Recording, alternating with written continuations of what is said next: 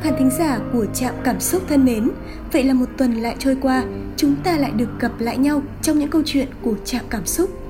Các bạn thân mến, tháng 7 về, mùa Vu Lan cũng là dịp để mỗi chúng ta sống chậm lại, yêu thương nhiều hơn và làm những việc hiếu kính để cha mẹ an hưởng tuổi già. Mùa Vu Lan cũng là dịp để những người con tưởng nhớ đến công ơn của cha mẹ, tổ tiên, nhắc nhở mỗi người về bổn phận làm con – bày tỏ lòng biết ơn với đấng sinh thành qua những việc làm đơn giản và ý nghĩa. Và hòa cùng với dòng cảm xúc ấy, ngày hôm nay Trạm Cảm Xúc sẽ gửi đến khán thính giả một câu chuyện có tựa đề Nếu một ngày cha mẹ không còn, chúng ta sẽ ra sao? Mời các bạn cùng lắng nghe.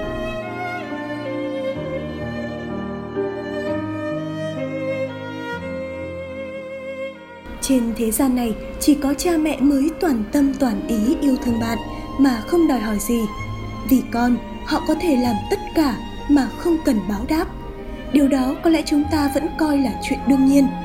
Nhưng ngược lại, chúng ta yêu thương cha mẹ mình được bao nhiêu? Chúng ta có thực sự hiểu được thế giới nội tâm của họ nếu như một ngày nào đó họ đột nhiên ra đi liệu trong lòng chúng ta có cảm thấy hối hận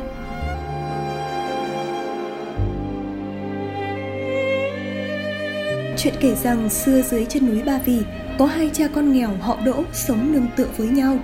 Vợ ông Đỗ qua đời khi đứa con trai lên 2 tuổi. Từ đó ông phải một mình nuôi con khôn lớn. Đứa trẻ thì chỉ có cha là chỗ nương tựa. Vậy nên đi đâu, làm gì, dẫu là trèo non hay lội suối, ông đều đưa con đi cùng, một bước cũng không rời. Một ngày, khi hai cha con đang kiếm củi trên sườn núi, đột nhiên đứa nhỏ lả đi rồi ngất lịm. Ông Đỗ vội bỏ gánh củi trên lưng, hớt hải bồng con chạy xuống núi tìm thầy lang chữa trị.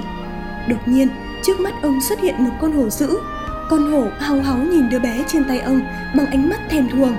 Có lẽ nó đã phải chờ đợi rất lâu mới tìm được con mồi non béo bở này.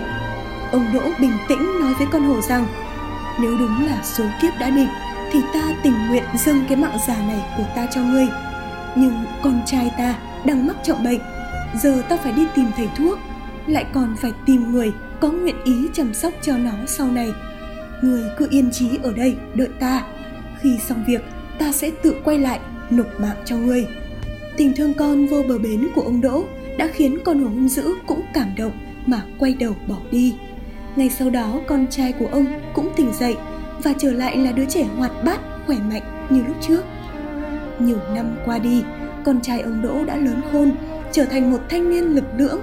Vì kiếm kế sinh nhai, Đỗ sinh từ biệt cha để lên kinh thành Thăng Long làm sai nha trong quan phủ. Đỗ sinh biết đây là cơ hội lập thân nên ngày tháng vẫn mải mê theo con đường danh vọng. Định bụng khi đã có chỗ đứng rồi thì sẽ về quê đón cha lên kinh thành, phụng dưỡng những ngày tháng tuổi già. Nhưng rồi thời gian không đợi người. Cha cậu vẫn ở quê vỏ võ ngóng trông một đêm nọ, đỗ sinh trải qua một giấc mơ kỳ lạ.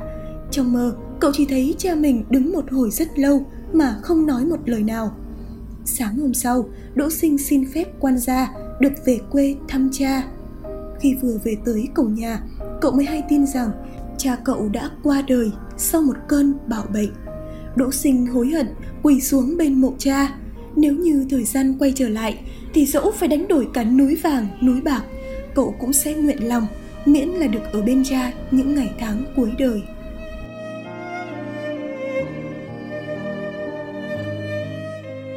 Có khi nào bạn lâm vào tình trạng như của đỗ sinh?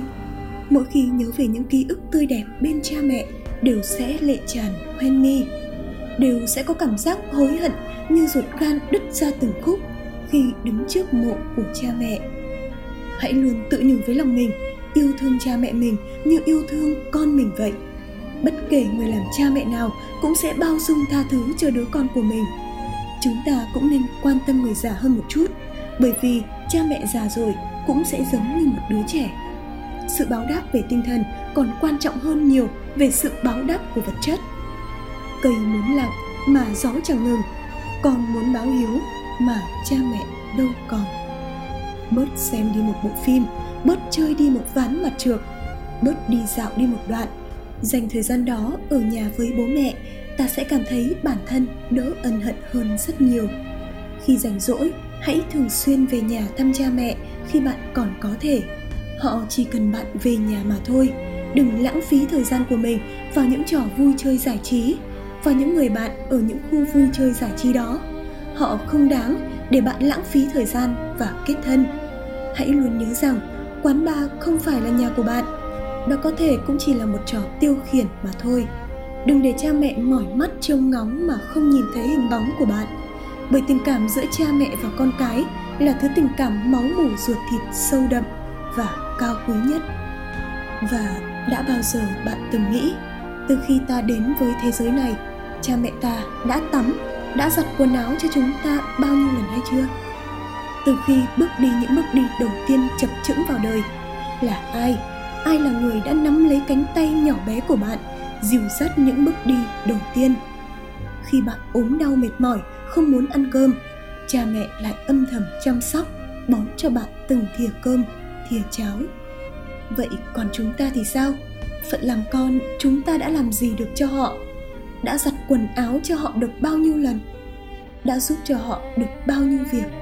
Khi cha mẹ còn hãy luôn nở nụ cười, hãy luôn lạc quan chăm sóc tới họ, bởi ân tình của bất kỳ ai dành cho chúng ta cũng không lớn hơn cha mẹ và cũng sẽ không có sự chăm sóc của ai với chúng ta nhiều bằng cha mẹ.